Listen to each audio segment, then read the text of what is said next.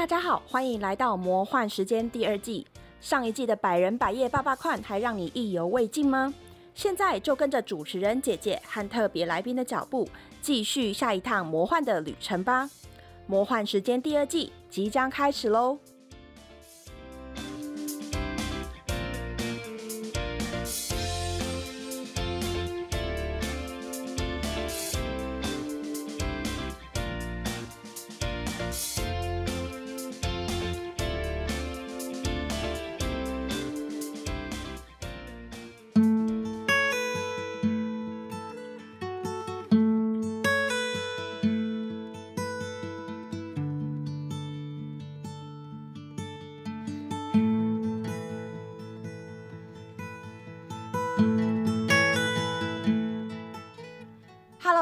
家回到我们的节目《魔幻时间》，我是主持人姐姐。今天我们百人百夜八八款的来宾的形容有点恶心。他说他的职业是在充满泪水跟口水齐飞的讨价还价中，每天做着跟别人互相伤害感情的事。首先前半段呢，充满泪水跟口水齐飞这个状况，我实在是那画面太美了，我真的不敢想象，好吗？然后后面呢，就说跟别人互相伤害感情的事，不知道大家有没有一种既视感？就是我们之前也有一个来宾说，他每天都在误会别人，然后每天都在被人误会。我在想说，为什么这些来宾都要把自己的人生搞得这么复杂呢？那接下来我们就直接请这位来宾来跟我们解释，为什么他要把自己人生搞得这么复杂。好了，让我们欢迎在医疗业担任行政管理人的烛台切光中年危机。Hello，大家好，大家好。我觉得你名字太长了，好烦哦、那你就直接叫我中年危机没错，我等下就会直接称你为中年危机，所以大家就是会发现，今天姐姐一直在跟中年危机聊天。好啦，中年危机，现在你是在诊所工作嘛？是怎么样的诊所呢？牙科诊所，我在牙科诊所工作。哎呦，我最讨厌的那种，不会啦，不会啦。不会都是你在讲的。哦，我真的从小对牙科印象就是害怕。我在想，可能是因为机具很大声，然后进去都会见血。哦，对，我已经很习惯了。得是有呢。对啊，你要是真的觉得这东西很害怕、很可怕的话，应该不太可能就真的把它当成一份工作吧。对啊，也是呢，也是。对，我相信就是各位听众啊，应该跟姐姐一样，从小啊，反正只要你的乳牙开始换成恒齿的那一刻，你就会或多或少被逼迫要去牙医诊所。然后呢，每个学期啊，开学之前啊，一定会拿一个健康卡，那健康卡就会写着啊，记得要去那个牙医诊所检查牙齿哦。然后这个时候你就百般不愿的去，然后就听着牙医生拄着哦，你这边有一点蛀牙，你这边有什么？然后回家就会被妈妈不准吃东西，不准吃甜的，不准吃什么，然后你一切的娱乐都没有了。我就觉得这跟看眼科是差不多厌恶的行为。抱歉，我就是从小牙烂也眼烂那种，所以忍不住抱怨了一下，希望你不要在意哦。不会不会，那怕看牙的小朋友我看多了。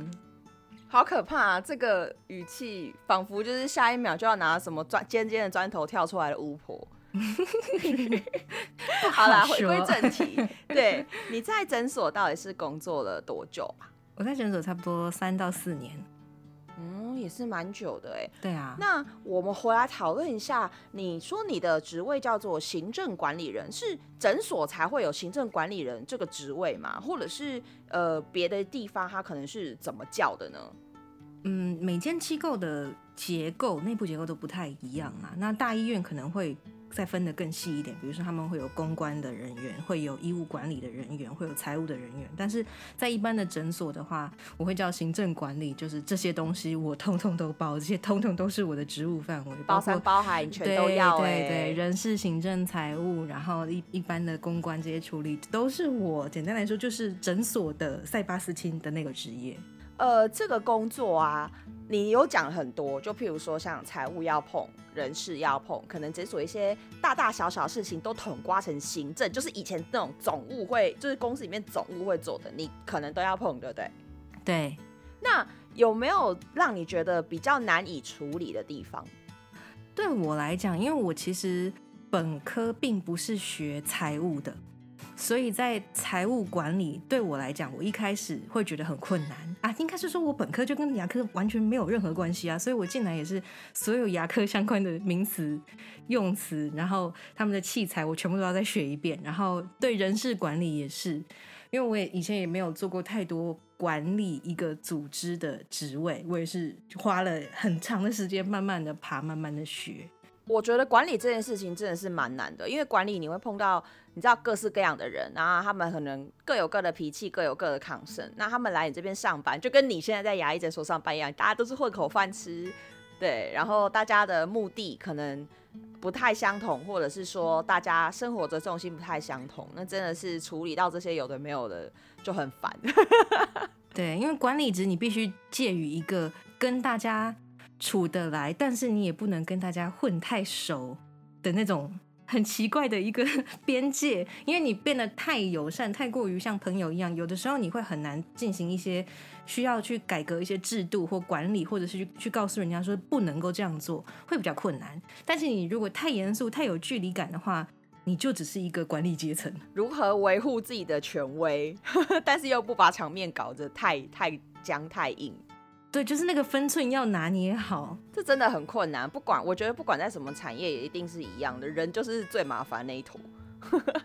那这样子，实物上来说，你觉得你的工作算很简单，还是很困难？我只能说这不是一个良缺。想要继续朝九晚五是不必的，是不是？呃，我是朝九晚八哦，应该是应该是说，我其实也没有所谓固定的假日，我也没有呃。因为我的工作的需求，比方说诊所有任何的紧急状况，我就必须出现。那在这样的情况下，我平时或许我不用一整天待在办公室，但是只要任何情况，诊所都必须找得到我，我都必须到诊所去。那这样的话，我其实没有真正的休假。哇塞，你是诊所的 nanny 哎？对，我就跟你说我是塞巴斯星啊，塞巴斯星还是好听的讲法，说出来就是奶妈呗。真的，那所以听你上面的感觉的话，你平常工作内容大概就是跟人有关的，能不能请你再稍微精确叙述一下，你到底都在干嘛？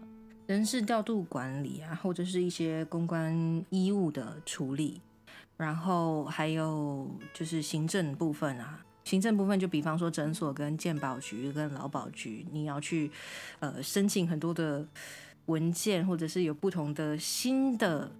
医疗制度要上线的时候，我们就必须去跟这些政府机构联络，然后看看我们要怎么样去申请，怎么样处理，需不需要有教育课程等等的。竹繁不及备载，真的就跟你说不是良缺哈。生气。好，那人事调度管理基本上也包含了呃，譬如说用人的面试这一部分嘛，HR 的部分。所以那公关的话，就是大家比较熟知的 PR 的部分，对，就包含诊所的，比如说网络网页形象管理，或者是呃，因为大家都知道医疗业不能打广告嘛。我们不能够广告医疗效果，但是我们需要在有一个公开的网络的地方，我们最好是可以放我们的看诊时间，或者是哎有的时候诊所临时有一些机具要维修，所以可能会延延误到大家的看诊，我也会公告，或者是比如说台风要停业的公告，我们都会放在上面。然后像这样的管理，或者是有些病人会上网问问一下，哎，现在你们的诊所什么什么什么医师还在吗？或者是你们诊所有做什么样的处置吗？这些是我要负责去回复的。那另外公关也包含说，比方说今天现场碰到了一些病人有一些看诊上的一些问题，或者是引起病人的情绪会不满的状况之下，我也是会去处理。那你就是财务兼 HR 兼 PR 再兼 PM 再兼个社群小编嘛？就跟你说不是良缺了吗？第三次，好啦，其实为什么会有人觉得这是良缺呢？因为毕竟他的呃职位其实是扯到管理这两个字。其实我觉得管理从来都不是一件简单的事情，会让人家觉得良缺应该是行政这两个字。因为你知道，在一般的企业之中，行政就是朝九晚五的那一群。嗯哼。对我，我不知道这样听众有没有行政人，可能有些人觉得不是，但是在一般的公司里面，行政是相对于其他人，他的上班时间跟工作内容会比较固定的一群，所以很多人会觉得行政不就是文书打打字很简单，所以可能是从这边来的误解。但是我这边也要跟大家讲说，行政真的也没那么闲，对，他们要照顾你大大小小的事情，就是你们的奶妈，真的，然后再加上行政管理，呃，那个事情就是你知道不是。不是乘二，大概是几平方吧，就是所有事情都堆在一起。对啊而且因为在外面，其实这些事情，其实如果是在企业里头的话，都是由呃财务部门或者是什么 HR 部门，都是分部门来做的。其实不是一个人专职在做这件事情。所以呢，就是大家肯定要有个理解，就是说，呃，它虽然是规模比较小，但是要做的事情其实也没有比较少，这是真的。对，好，那前面我有分享嘛？前面我小时候超级讨厌看牙医的啊、我现在印象最深刻的就是我小学四年级，不知道为什么好像还去拔了一颗牙齿，那不知道为什么就是小学四年级还要掉牙、欸，不知道听众有这样子吗？我自己是觉得现在一想，好像越想越不对劲。然后长大啊，其实因为我也有戴过牙套，然后我也有做过一些门诊手术之类的，然后后来。那嗯，大学之后就一时不察，有一天牙疼牙齿剧烈疼痛，然后那时候是晚上，我就拿起镜子一照，哎呀不得了，我有四分之一的牙齿不见了，怎么回事？然后那个时候隔天就去找医生了，医生就说你这牙齿都已经整个蛀掉，你怎么现在才来找我？我现在想说啊，我就真的也也没有发现这件事情，真的是蛀下去到最后一刻，然后都要抽神经，我才发现很痛。然后其实呢，前面跟后面，不管是牙套或者是后面就是做一些根管治疗什么的，那些都是超级花钱的，真的是非常非常花钱，随随便便就是万起跳。因为你做一个东西，你不会希望它就是两年就坏掉，你可能希望它陪你久一点，就不用一直在回去找牙医了嘛。嗯，所以我后来就发现，好啦，检查是在帮助我不要走到最坏的那一步，所以我后来就。对牙医比较不会那么排斥，就是把它当成一个例行公事。当然是还是会有点紧张，说你千万不要，千万不要告诉我我要住我哪里，我要干嘛，你就帮我把蛀牙补好，放我出去就可以了。好啦，就是从小到大对牙医的恐惧。那我们接下来啊，先聊聊就是牙科诊所的百态好了。首先第一个迷思，我们都会在牙科诊所看到非常非常多那像白衣天使的那个女性。那第一个就是他们叫做牙柱，第二个牙柱是否很闲，只要打字跟递那一些气旋或 substrate 就好。也不尽然，牙柱的工作是很复杂的。概略的来说，牙柱的大概他们一天的工作内容包含有早上你进诊所，你需要打开所有的机台，检查所有机台是不是都正常运作。然后如果没有的话，你要立刻报备。那在来，你开诊了之后，有要挂号，你要跟病人沟通，你要进行约诊，你要进行跟诊，然后你要消毒器械。基本上现在还有很多的环境整理的步骤，因为有肺炎的新冠肺炎的关系，所以整个整间的消毒你需要做的比较仔细。牙材整理，那牙材也有非常多种，那牙柱也要负责去整理这些器材，还有一些，比方说，哎，什么东西短缺了，你要赶快报给，比方说诊所像是我这个总管位责人，讲到自己的职位就很多怨念。反正你看到有缺什么，有需要什么，你必须要及时的去报备，你不能等到这个东西已经完全用完了，你才进去说啊，我们诊所没有了，那负责交货的人就不会知道。所以牙柱他们在跟诊的这一块又更复杂，因为所有的器械都有不同的名称。你在治疗不同的疗程的时候，你会需要去组合不同的器械去递给医师，因为医师不会跟你说这个病人来我要 A B C D E，他每次都点给你听，不会，他只会跟你说，比如说我这个病人我要补蛀牙，或者是我要补蛀牙里面的哪一类的蛀牙，那你就要去拿那一套相应对的器具出来给医生。所有的牙科新的器材进来，牙柱也要学习怎么使用。比方说，你现在有些时候去牙科，你会看到一些水雷射，你会看到一些比较先进的，比方说显微之类的东西，牙柱你要去拿给医生，然后牙柱你基本上你也要会用啊。你要知道这些器具要怎么紧急的维修或者是保养，你要怎么处理，基本的处理你要会。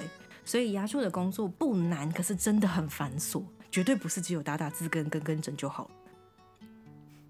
好，所以我们前面预告提到的口水、泪水，或许还有掺杂了一点血水齐飞的画面，就在这里出现了。对没有错原来这个就是牙柱的日常。对，就是大家小时候在上面哭闹的时候，大家应该都会发现旁边那个护士姐姐都还是面无表情的站在旁边对尽忠职守，因为她要递东西。是口水、泪水、血，还有吐哦。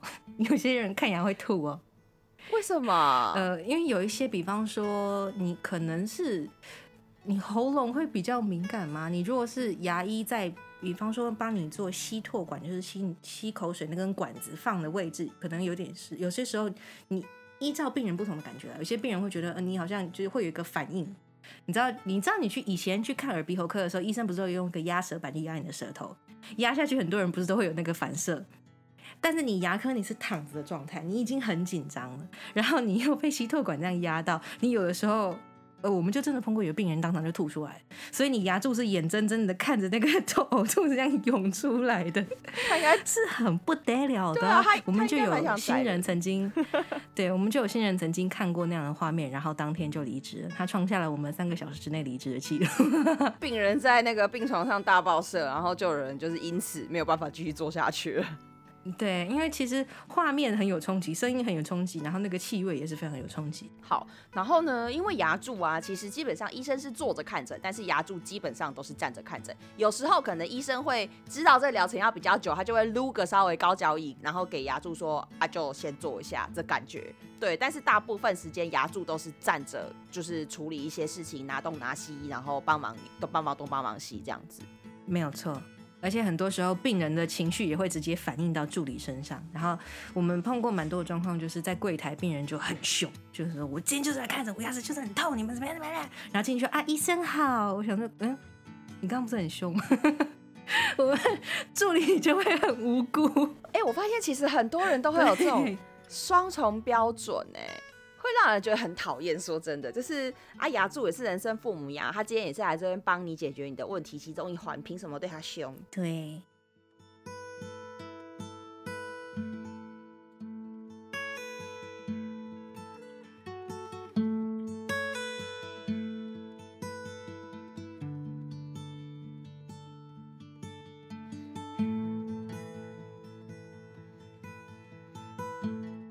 牙医诊所的业务比较为人所知的，大概就是简单的洗牙、补蛀牙这种。那复杂一点的，可能从我刚刚分享的，就是抽神经、做牙套，到一些什么牙冠重建啊、植牙呀、这种内容。那当然需要自费的项目跟费用，其实也根据你选的材质啊，或者是你进行的疗程有所不一样。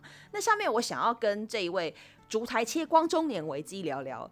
许多人都觉得制作牙冠的成本其实很低，那收几百块你就就有赚啦。那牙医就是那边收费，在那边几千几万，根本就是在削病人。那对这样的说法，你有怎么样的看法呢？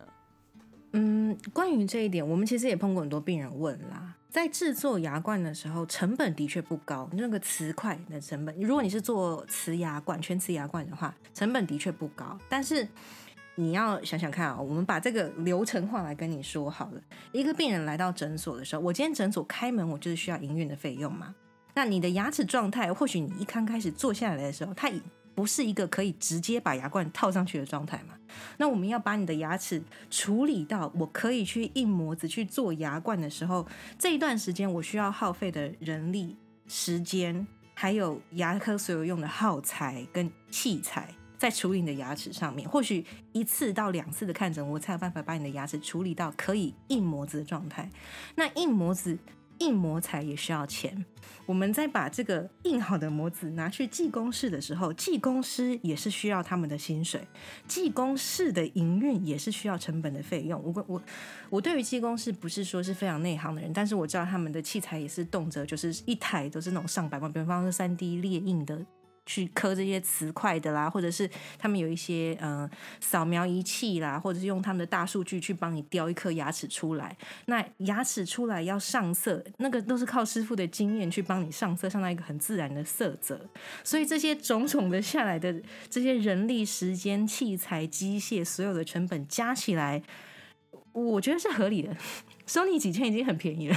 所以其实刚刚中年危机有跟我们大概讲了一下，呃，如果你要做一个类似全瓷牙冠的话，你从零开始到把它真正装上去，可能要经过哪些步骤？包含说你可能要先就是看诊，然后你要确认牙齿状况，你要印模，然后呢这些时候呢，就是会有一些人来服务你嘛。那在后面呢，就是可能你的模子就送去呃技师那边，然后他再帮你做一个真正可以做那个套用的牙冠出来。那这个除了材料成本，其实也是一个技术含量非常高的活。对，简单来说，这个就是没有办法说你今天进学校三天五天你就学出来，那个都是经年累月磨出来的东西。所以很大一部分其实收的费用会是反映了它的人力、人工成本跟所谓的技术成本是这样子。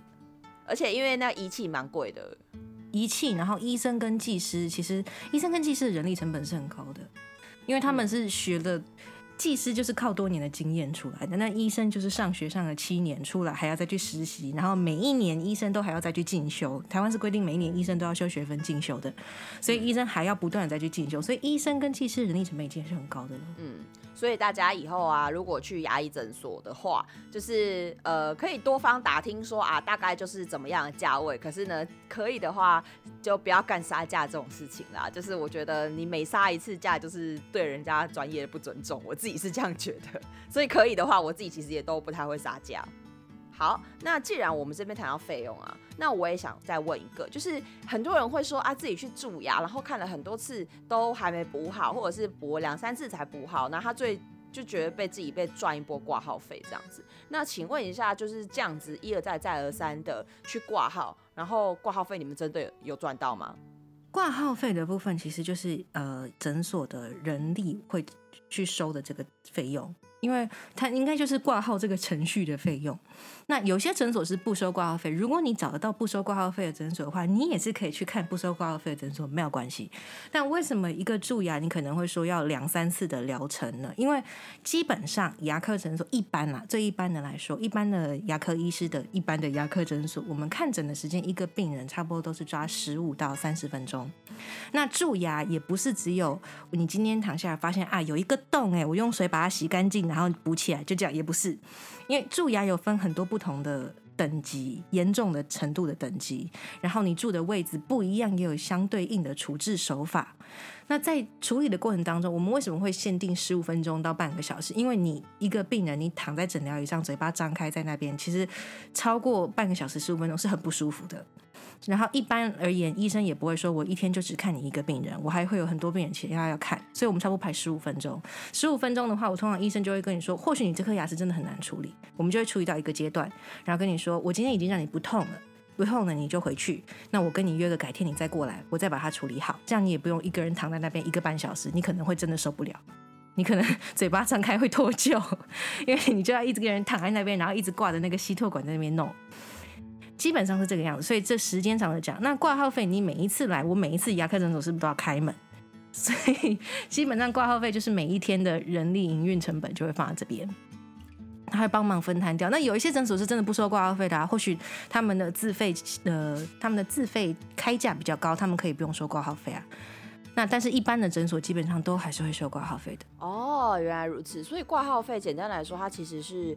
支应诊所基本运作的那一些人力成本的成分比较高一些，那会有人觉得为什么要一直反复回去牙科诊所？可能真的是因为你那一颗牙齿比较难处理的关系，然后医生可能会考量到你如果张着嘴在那边就是一个半小时，可能真的也会受不了，所以就会先处理到一个阶段，那至少让你不要那么不舒服之后再跟你约下一个疗程。那当然简单的可能当次可以处理完，或者是时间其实也足够的话，就会处理完毕。对，因为其实有些我之前有在网络上看到有一些网友的讨论是说，这样是不是我一颗蛀牙，然后医生收了我好几次挂号费，然后还报了好几次的健保，他就是削了我好几笔。哎，其实不是，你一颗蛀牙我就只能报一次而已。我分很多次，是我不划算，你知道吗？原来如此。对，可是你如果是真的想要赶着说，我今天就要好的话，我相信你跟医生一起赶。要不是医生说，那我做不到，你去别家；要不然就是说，医生就好，我随便帮你补一补，你反正你掉了以后再来。那你要哪一种呢？你要他花个几次，然后好好的把你看好嘛？那医生其实分很多次，不划算的是医生呢。所以变成说，其实还是病人要跟老那个医生讨论一下你自己的状况。那如果你真的有非补不可的东西，又是临时发生的话，可能也是让医生知道一下。对啊，一般来说医生应该都会这样啦。嗯，你当然是你要说真的有很坑人的医生，一定也有啊。但一般来说，我们碰到的医生都会以这个治疗，我要怎么样把它在。对医生来说也是有效的，因为他不可能一天就只看你一个病人，所以他会以医生跟诊所的营运，还有对这个病人来说，都是一些比较适当的呃步调，去把你做到最好的治疗，让你不用可能一年两年就要赶快回来再弄一次。好啦，其实讲到这边啊，大家吼平常还是要爱惜自己的牙齿，好不好？你知道那种半年、一年呐，叫你回去回诊啊，真的不是要赚你挂号费或什么，是因为你发现问题可以及早治疗。那呢，如果你把这些小小的习惯呢累积起来的话呢，基本上你就可以大概比较了解你牙齿的状况，那你就比较不会碰到那种很夸张的事情。那当然有时候意外嘛，难免。那那个真的是没有办法，是例外。可是平常呢，如果大家可以就是定时的好好关注自己的牙齿，应该就比较不会发生那种就是很大的问题，要让你一而再再而三跑回去这样子。我自己是这样觉得啦。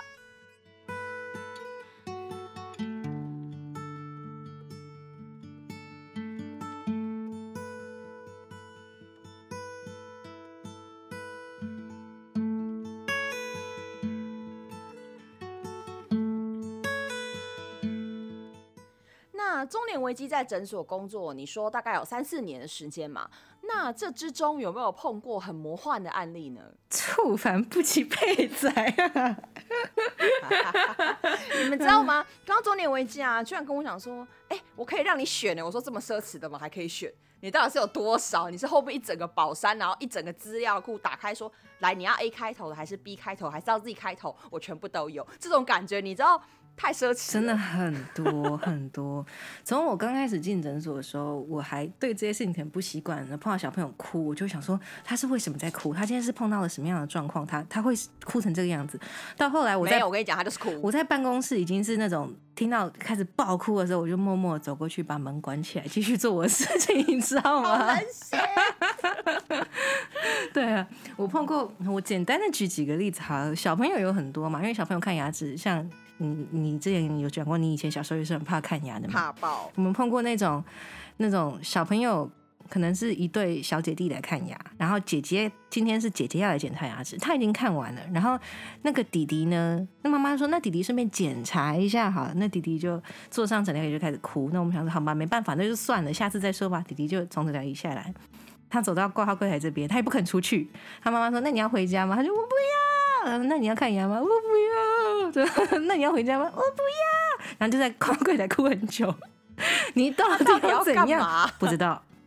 就是小，然后还有一些小朋友会已经怕到一个歇斯底里的状态，基本上那种我们就不看，因为他根本没办法治疗啊。而且我这一次假如说硬是帮他弄他的牙齿，弄痛他了，那他下一次就更不愿意回来看牙齿。对，而且搞不好会有一些家长会直接反过来说：“你怎么弄痛我小孩，而不是你小孩在动。对，然后你就是要医生要一直跟小朋友还有跟家长讨价还价，因为有时候家长就会说，我今天就是要帮他看好，然后要不然就是医生说，啊你牙齿哪里痛？妈妈说他就是左边上面的那颗痛，然后医生说我没有在问你，我在问弟弟你牙齿哪里痛，你可以自己跟我说嘛？这样，然后我们碰过，嗯、小朋友来讲，我碰过最悬疑的一个案例是有一个小朋友他来洗牙齿。因为他不是很爱刷牙，他就是有很多的牙结石跟牙菌斑，他要来洗牙。他躺下来，然后医生才开始要洗的时候，那个机器这踩下去的时候，他的家属就在旁边开始念经。他可能他站在小男孩的旁边是吗？对，他的家属就站在那个医生的后面，就开始一直不断的念经。看牙医是一个需要念经的事情吗？对，然后医生就有一点想说，我这那这嗯是要洗还是嗯嗯怎么办？然后牙柱也很傻眼，就想说现在是他是在念经吗？然后就大家都很傻眼，而且我自己的器械声音不小，他还可以念经念到你们都听到哦。因为他就站在医生的背后啊，然后医生椅子不是会有时候会调角度，因为小朋友的嘴巴有时候没有办法张得很开嘛，那医生要洗他比较后面的牙齿，医生一定会稍微绕一下角度，可能椅子就往右边滑一点。他的家长就一直跟在医生的后面一直念经，然后医生想说你到底现在是这样，我是要被超度了吗？我只洗个牙而已，就很崩溃啊。然后他就一路念到那个小男孩洗牙完下诊疗椅是吗？对，对，洗完就停了。所以我不知道，可能牙看牙洗牙真的是一个很可怕的题，我真的不知道啦。反正他就是我没有碰过念经，可怕到你要有一个人专门在旁边帮你念经，对，救命啊！真的很悬。然后我们还有什么舒眠音乐之类的东西，他听到就会冷静吗？可能是哦我不晓得哦。好 笑，还有吗？对，然后后面就小朋友的话，我觉得还好解决啦，因为小朋友其实就是你跟他讨价还价，然后也不讲讨价还价，你跟他有协调好，就比方说他痛，他就举手，然后我们就停下这个动作，然后问他说：“哎，那你是怎么样的痛？是我碰到这个点会痛吗？”因为有有时候小朋友其实会讲不太清楚他牙齿痛的点到底在哪里，或者是什么样的痛法。那医生基本上就会拿一个你小时候看牙一定有看过那个有一个圆圆的镜子，悄悄，对对对，他可能就是这边碰一下，那边碰一下，或者是用那个我们在洗牙的时候会有一个高速手机，然后它其实可以喷水的。那医生可能就是喷水或者喷冷空气，看看想说，哎，那喷这样的冷空气，你你牙齿会酸酸会痛痛吗？就是你要这样子去跟小朋友试试看。那有些小朋友真的会害怕到没有办法看诊，那我们就不会强制他看。如果还可以沟通的，我们还是会慢慢的跟他协调。他他虽然还是会哭，但是医生还是会想办法去诱导他要怎么样去把这个疗程看完。所以医生其实有的时候，你可能碰到你今天来，医生可能脸色很差，他或许早上连碰了三个小朋友也不一定。有的时候不是你的问题，扣打已经没有。我觉得，既然你有管人事的部分，不知道你可不可以管到，就是每天严禁医生看三个以上小朋友，不然那个线值会直接归零。小朋友啊，还有那种就是来，然后跟医生就讲说，医生，那我这边让他处理是处理完事，那医生你结婚没啊？然 后医生，我这边有一个房子呢。对，医生你不是就是你们医生很赚啊？那我这个房子我觉得不错，你要不然等下跟我一起去看一下？然后我们医生想说不用，谢谢。不用了，不用，不用，不用，不用，就也是会很多，比如说要推销呃相亲的啦，然后或者是要买卖东西的啦，然后可能跟医生看了之后看了几次，下一次就哎我我都跟你们那个医生很熟，然后看了看诊的时候，医生就一种啊又来了 这种感觉。真的是妖魔鬼怪满天飞哎！对，然后那这些你如果是好声好气可以打发掉就算了，但我们也碰过很多那种脸很臭的病人，就像我刚才有提到，对助理脸会很臭，我自己是有碰过。有一次我是在柜台旁边做一些行政的工作，然后助理在挂号嘛，那有一个太太进来。他就把他的健保卡就是用甩的甩在挂号柜台上，这太没有礼貌了。而且他没有看小姐哦，他就是这样。那小因为小姐一定会，哎，你好，请问有约诊吗？进来一定会这样问嘛。然后他就把他就把他健保卡这样啪丢在柜台上，然后他就这样在看，不知道在看什么东西。然后然后我们说，呃，请问你有约诊吗？然后那个太太想说有啊。然后可是我们看没有他的记录。我们说你是约今天吗？他说不是啊。我说你不是说现场可以看吗？然后我想，那你就是没有约诊啊！你是说现场挂号？就不是约今天这个时段，是在凶什么？他根本没有约，他说他要现场看，因为我们是有接受现场挂号的。可是你约诊跟现场挂号制度一定都是，呃，比方说我现在医生没有病人，我就可以接现场的。那假如说医生今天约诊的两点约诊，两点到，是不是就要先看两点的？一定。那你你即便是两点来，然后你要看现场，你也得等我两点约完的。看完我才有办法看你啊，不然人家约诊约什么意义呢？那这个人就没有约诊嘛。而且那个时候就是稍今年稍早吧，所以就是新冠肺炎开始起来的那个时候，然后这位太太就没有戴口罩进来。可是诊所是医疗院所，按那个我们健保呃卫生署的规定，我们一定要佩戴口罩才可以进入医疗诊所。那他就没有戴口罩，然后他进来的时候他又没有约诊。然后那我们的助理就跟他说：“那不好意思，小姐，你你你有戴口罩吗？”然后说：“没有啊，看牙为什么要戴口罩？我等下不是也要脱下来？”然后我想说：“可是你在候诊室的时候，你不会呼吸吗？” 然后我们跟他说：“那你没有戴口罩，没有办法在这诊所内候诊，就是规定。”然后他说：“那。”不然我是要怎样？不给看是不是？然后我说没有，那你就 我们说你可以在外面等，然后你在门口等，轮到你的时候，我们再叫你进来看诊。然后就去外面，就随便坐在我们助理的摩托车上。莫名其妙，对不对？他就坐在助理摩托车上等。那等的时候，可能我们刚刚就有讲到，一个疗程可能是十五分钟、半个小时。那那个医生差不多看了他二十分钟左右吧。这小姐就很不耐烦的就冲进来，想说我是要等多久？那刚好前一个病人已经在约诊，就是已经结束要预约下一次疗程。我们就想说，那马上他约完就换您了。然后他就到底是要等多久？你们是不能卖我一个口罩是不是？首先。我们是不卖口罩的，但是呢，因为他已经气成这个样子，我们看他快爆炸了。我们想说，那可是下一个就换你了，你确定你还要买一个口罩吗？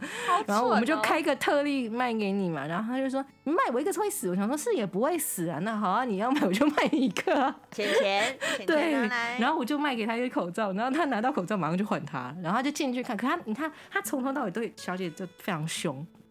可是他一走进去就，哎，医生好，我这个牙齿哈，就是你上次做，我还是会有一点痛哎。哇请问他！然后外面那个小姐整个就是啊，你说什么？所以就很，我们有时候会碰到这一种，很头痛，非常头痛。对我真的觉得就是待人必要亲和，好不好？就是不管你今天面对的是呃哪一个阶层的人，那既然你今天是要去解决你的问题的，生气或杀气真的没有必没有助于解决你的问题，就省省力气，好不好？就是不管是谁，都是人生父母养，真的不需要受到这样子的对待啦。真的，小姐好而且无辜哦。我们我们助理一碰到这种病人，就会打电话给我说，楼下有一个病人很生气，然后我说为什么生气，我也不知道，然 后我就想说好，我下去看看。但是还好，因为我的长相天生就是比较严肃一点，然后我可能就脸本来就比较臭一点，所以通常我下去跟这些病人对话的时候，也可能是因为我没有穿牙柱的制服，我是穿我自己的衣服的时候，病人通常看到我就会比较客气。那对我来讲，我就会觉得你们非常的没有礼貌，因为 因为你凭什么对牙柱就不客气，然后对于没有穿着制服在诊所里面工作的人就比较客气？就这个阶级差到底是为什么？狗眼看人低，大概就是这样写的。对，就多半的病人都是很好，但是时不时你碰到一两个这种，你觉得心里会很阿杂。然后通常这种有些病人他们也会直接上网给你复评，可是他没有先跟医生询问他的治疗的疗程，他可能是听到他选择听的那一段，然后他会觉得说，那你这个治疗程你都没有做完，你又再收我一次钱，然后医生说没有啊。我只收你一次钱，然后你的疗程就这是疗程的钱，所以你要回来把你第二部分做完，你知道吗？跟他付了一部分的钱，他就觉得我这一次就是没有做好，那你们就这样跟钱，然后我们就打电话去问他说，所以你你要回来做第二部分吗？第二部分的钱你已经付了、然后他就哦是啊、我想说，那你先先骂是怎样？我真的觉得大家一定要对自己的状况非常关心，好吗？这是没有人可以帮你承担这个责任的。大家记得有问题就要问清楚。对，我觉得你就你就问一下嘛，你可以问一下，你问一下说，那我这一笔费用是涵盖什么范围的费用？你就先骂了，然后我想说，先骂是有先赢吗？因为我我个人是会直接回 回复对方，我是会直接在公开的评论回复对方。因为我一定会去厘清这件事情的责任是什么时候，有时候真的会可能是助理态度不好，那有的时候真的是可能是医生上面的沟通误会。那如果是这样的话，我们就会非常欢迎会请这个病人回来看看到底是发生什么样的事情，因为毕竟我们都知道大家就是牙痛了才会来看牙嘛。那我们也想要把大家治好啊。可是，那你如果是都不跟我们沟通情况之下，然后你你如果你有不理解的地方。但你又不愿意沟通，然后你就会去谩骂。哎、我真的是不会客气，我会直接 上网跟他说，那把你的情况描述出来，就不指名道姓把你情况描述出来，然后请你请你回来诊所。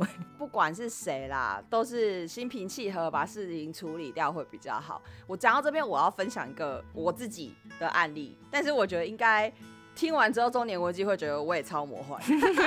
就正逢正逢我大概是国中的时候，那时候我在戴牙套，然后呢，呃，那个时候我记得我好像是要做一个不知道是类似门诊小手术还是什么东西，然后我就去我常去的牙医那边，从小大家都给他看，然后那时候也我有具体来说忘记发生什么事情，但是我只记得痛，然后一片混乱，然后因为那个机具的声音还在，然后我记得我在嚎啕大哭，就是我在想说，因为我本身不是很爱哭的人，但是可以让一个国中女生哦、至少国二了还躺在那边嚎啕大哭，应该真的是一个很不得了的事情。然后等到我有办法听到外面声音的时候，我听到医生说：“你先放开，你先放开，超痛的。”然后我那时候还发现自己狠狠咬着他的手指 Oh no！然后我就因为你知道你在哭嘛，然后你就全身肌肉很紧绷。嗯其实那时候，而且重点是牙齿，我该这样讲嘛？牙齿没有神经，就是牙齿的神经，其实我是咬着别人，所以你知道我的感觉比较迟钝。嗯，我就咬着它，然后感觉上牙柱都已经围过来。我那时候只是哭天喊地，然后完全没有发现发现到底是怎么样的状况。后来我终于冷静一点，我就嘴巴张开，然后医生就迅速我把他的手抽了回去，然后我就。就是冷静之后就觉得对他非常的抱歉，可是因为那个时候真的就是可能他比如说手伸进来作业的时候，真的是有一个地方弄到真的很痛，我瞬间就把牙关咬下去了。嗯对，我觉得那应该是一个反射。然后呢，后来就是我反正大概高中之后，我还是给他看，只是说因为国中的疗程做比较频繁，那高中就拿掉了，就没有这个需求，所以我大概就是定期一阵子回去给他看。然后我记得有一次我去发现，哎、牙柱换了大概半批左右，就是他们通常牙柱可能呃热门时段，大概都是四个左右，可能会在里头。然后呢，我就发现有两个我不认识。然后我报名字之后啊，就有一个老的牙柱，然后转头跟旁边那个新的牙柱说：“我跟你说，它会咬人。”然后 是怎样？然后后来连我进去的时候，因为他们是前台嘛，两个，然后后面就是有一些走来走去的牙柱。才刚坐下来，然后呢，我就听到某牙柱在跟另外牙柱窃窃私语说：“刚刚前台说这个会咬。” 然后我心里就想说，是怎样？是怎样？国中那个时候咬你一次，你就把我写在病历上了，是不是？哎，不知道为什么全部牙柱草神啊！你就是你就是那一条草神啊！抱歉，大家好，从今开始我改名叫草神。哎呦，真的是觉得很夸张。你老实说，这种事情到底会不会写在病历上？呃，如果是反复发生的状况，会。通常那种单次一次的，我们不太会写。就嗯，如果会咬医生的，我们会注记一下。对，我们会注记一下，因为可能是你，或许你的你对痛觉真的很敏感。那其实标标记这一点，也不是说要说你就是有问题的病人，不是，就是医生可能在对同样的病患下呃处置的时候，就会比较更就更注意一点。他可能会，比方说要打麻药或干嘛，反正他在进行每一个步骤之前，他可能就会先跟你说明，他不会说突然就去戳你的牙龈，这样不会。那有一些，因为其实你说要吓到哭，吓到嚎啕大哭，你你国中女生没什么，我们也是有看过成年男子嚎啕大哭的呀，就真的是吓到他，真的很害怕，没有办法。那我们觉得都是可以理解，每一个人怕的点就不一样嘛。那这都还好，真的还好，真的。但我们会稍微注记一下，还是会啦，就可能在旁边画一条小小的草绳。好，我我是草绳，好啊，从今天开始就叫我草绳，奇怪。好啦，回到预告那个，其实你知道，就是跟大家互相伤害。我觉得医生应该也在跟病人互相伤害，不止你。对啊，因为像我我人事的工作，我就是比较多。比方说，有的时候助理可能就知道他今天碰到什么样的病人，或许这些病人他就跟我说，他可能会客诉我，然后我就会跟他了解一下。之后我就想，好，没事没事。但是我也是有碰过我必须要开除人的情况。我也是在做了这份工作之后，我才第一次走到那个我今天要去面对一个员工开除这个人的时候。我跟你说，我当天我要开除这个人的当天，我其实有在 line 上跟姐姐在那边对话，因为我就在想说，我真的是我不知道怎么面对这个情况，我真的很紧张，因为找工作真的很难。现在。真的不好找，那我要去把一个人开除的时候，这个对我来说是我跟人家互相伤害的时候，因为我要开除你，我知道你会难过，可是我同样心里也不好受。但我会去开除你，一定是因为你有，你真的不适合这份工作，就像因为或者无法达成期待之类的。对，而且因为我们通常，呃我不知道别家诊所的制度是怎么样，但是我们家会开一个。表格给你，会跟你说，哎，我我们知道你哪些地方做的很好，可是有哪些地方我们觉得你可以加强。然后我们不会去扣你的薪水或干嘛，我们只是告诉你说，现在是有这样的状况，你碰上这样的问题，可是你一直没有办法改进，你是不是有遇到一些什么样的工作上的障碍？然后你需要我们的帮忙。我们会这样子问，然后会坐下来跟这个助理好好的谈一谈。那这个也不是说领到这张表格你就会被开除，不是领到这张表格是因为我们希望你留下来，所以我们才会告诉你说，哎，你现在碰到这样的问题，你如果能够把这些问题克服的话，那其实你其他工作都做得很好，没有错。那我们就会开这样的表格，然后跟这样的人谈。如果谈的来有进步，那当然就没事。但是你如果是看这张表格，可能哎，我们一个月后再观察，然后再谈，你还是没有进步，然后你反而会出现一些态度问题，觉得我们都在找你麻烦或干嘛的，那我就没有办法留你啦。但我也会预先通知你，然后通知完你的时候，我就。必须要请你离开的，真的没有办法。我必须要请你离开的时候，其实对人事对我来讲，我压力也很大。开始我我没有享受在那其中，所以是伤害你也伤害我，因为我会觉得很难过，我会觉得很抱歉。可是这份工作真的不是适合每一个人的工作，就像我们今天有提到，你要看血看。眼泪，然后一天到晚听小朋友爆哭，然后还有会碰到 OK，然后有些人嘴巴打开的那个味道真的是我的天，然后还会有些人会吐，所以这份工作真的不适合所有人。再加上你在一个比较高压的环境工作，有的时候一个人的牙齿、一个人的健康掌握在你的手上，你是没有出错范围的，你并不是你没有那么多的出错范围，因为有些事情你弄错，你真的没办法弥补。所以在这样的情况之下，你真的是你必须要很小心。那你你没有办法在这样的高压的环境之下去调试好，然后造成你自己情绪上出现问题，那这份工作可能就真的不适合你，并不是说你这个人不好，他真的就不适合你。那那个时候就是落到人事的身上，所以 所以对我来讲，HR 真的难当，有过对我要怎么样讲到你愿意接受这份工作不适合你呢？因为通常人家都会觉得没有，我就再试试看。我想说，我没有这个时间让你再试试看。我付你薪水不是让你来，你你没有交学费给我，我还要付你薪水，我没有办法让你学半年，好吗？对啦，因为其实像你们这种环境，第一个是它的节奏可能蛮快的，那再来就是可能学的东西要蛮多，但是又很精实。所以其实我觉得人好不好，真的跟工作能力完全是分开看。对，那真的就是如果有必要让你改进的话，你刚刚有提到一个东西，其实我跟大家科普一下，那个东西叫做 PIP 绩效改善计划。它简单来说就是呃，跟你讲说。你哪里不足？那我们希望你怎么样改正？那原则上这种都会搭配一个衡量机制，就是譬如说一个月或几个月的时间，然后回来再 review 说你有没有在这些项目上做改善。那就像刚才就是中年危机讲的，有改善的没事啊。那如果真的是做不到，或者是能力不及的话，那可能就会走到譬如说解雇或者是之前这个部分。那这个部分。呃，真的是很难啦，因为毕竟大家平常可能也都是在同一个环境里面工作。那如果规模稍微小一点，可能真的是一两天就照到面。其实说真的，见面三分情嘛，你要去对对方讲说你不适合这份工作，真的是有点困难。我自己也会这样觉得。而且我实在很怕被人家杀掉。你是怕等下他就拿把开山刀从后面直接拿出来？对啊。我都我都会一直跟人家说，我真的不是在说你这个人的能力不行、不好、不可以，而是你真的好像没有办法适应这份工作，你自己做起来你也觉得非常的辛苦，已经比如说花了三四个月了，你还是记不清楚什么器材叫什么名字，那压力一大的情况下，你会完全没办法反应，你就愣在那边，医生跟你说调药啊，调药啊，然后你还愣在那里不会动的时候，可能就真的不适合你。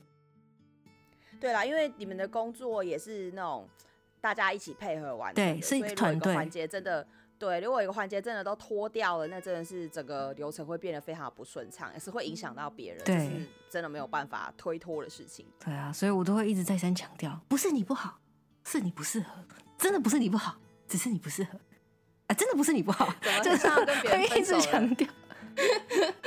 真的，啊就我我会讲很清楚，因为我实在是很怕被人家杀掉。但就是还是希望照顾一下别人的情感啦。对，对啊。我觉得至少这部分来说，你可能有试着去做。有啦，我记得那时候周年维基有跟我讲这件事情。那因为他的工作就像我们刚才之前讲，有 HRP 啊，跟社群小编，还有行政的部分，真的很杂。所以其实很多事情他在统筹，然后可能。嗯，也是第一次碰到，那也是不希望去伤害别人，所以那时候我们，我记得我们还花了蛮多时间讨论，然后就好吧，你就上吧，因为你不可能永远不跟他讲啊，而且你毕竟是代表公司方，公司方的考量，你还是要让这个人知道。对啊，对。但是你知道，你又不可能戴起面具，然后拿个变声器就假装成另外一个人，你还是要用你这个人的身份去跟他谈，我觉得是最难的。对，真的。好。那谢谢今天中年危机来到我们的节目，跟我们聊一些从行政管理角度所看到的牙医诊所内容。那还有分享一些他观察到的案例，真的蛮好笑，就是哭到不能自主的小孩，然后还有超级没有礼貌的大小孩。那当然我自己也很魔幻了，就是我咬医生，对不起，我道歉，全世界的牙医，我真的对你们非常抱歉。我记得我那时候有个朋友知道我咬牙医之后，他还兴致勃勃，他说：“哎。”那个谁谁在你家附近当牙医，你知道吗？我说我不知道。他说你要不要去咬他？我说 我去咬咬看啊。对，他就完全是一个看戏，因为那时候其实我们隔一阵子在大学吧，他就知道这件事情，然后他就说那你去咬他。我说奇怪，我跟他无冤无仇，你凭什么叫我去咬他？我是营养什么东西吗？我觉得超怪。对，当然是开玩笑的啦。好，那这边也是跟大家宣导一下，就是牙齿真的是跟其他器官一样重要，坏就是坏了。那呃，不管你是例行牙齿检查，或者是你有进一步就医的需求，千万千万不要像我以前那样，好不好？龟缩的就是不肯做检查，就一检查就是抽神经，这真的是太印象深刻了。所以大家一定要好好照顾自己的牙齿。平常啊，可以那种十五分钟、三十分钟疗程解决的事情就去做吧。你一百五十块、两百块挂号费给他，可以保你一辈子安生，不觉得很便宜吗？那请大家就是务必要注意自己的身体状况了，不要讳疾忌医，真的是。等到很严重的时候，你就会得不偿失，这是发自肺腑的呼吁，好不好？对啊，对啊，对啊。那这边我也是另外再跟大家宣导一下啦。虽然现在疫情已经有减缓的趋势了，但是呃，因为我们就像今天的叙述中提到的，我们会有口沫横飞，然后还会有泪水很多的部分，所以大家来看牙齿的时候，还是要记得口罩戴一下，然后配合量体温哈。OK，我想这个疫情应该一时半刻不会缓解啦，大家还是提高一下警觉性。那尤其牙医诊所，它其实算是医疗院所一种，千万不要站在门口跟人家讨价还价，说啊为什么我就看了牙医，然后我就不要戴啊什么的。闭上嘴，走去旁边买个十块钱的口罩回来，大家都很开心，好不好？对，就是大家必须要有这样的意识，就是防疫是每个人都要做的，那没有例外，好吗？对，好，那么最后呢，如果大家喜欢我们的节目，请在你收听平台上订阅。那如果对今天节目的内容有任何的回馈或者是疑问，也可以透过听众信箱告诉姐姐跟我们所谓的中年危机。然后我们也可以就是在社群平台上互动，目前是有扑浪、推特、Instagram 跟脸书。那大家喜欢用什么就用什么，姐姐是都有用啦。对，那我们今天的魔幻时间就到此结束。再次感谢我们的烛台切光中年危机。来上节目，我们这边就先说拜拜喽，拜拜。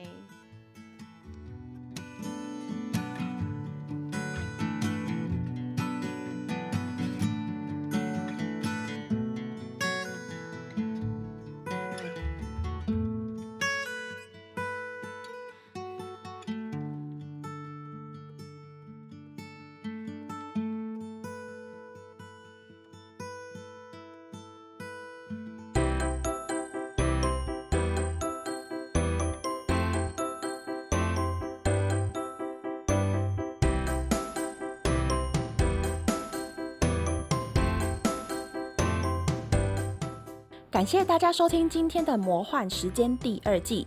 现在马上请下一位特别来宾形容他的职业，也欢迎大家一起来猜猜看，来宾究竟是从事什么职业呢？答案即将揭晓，我们下次见喽！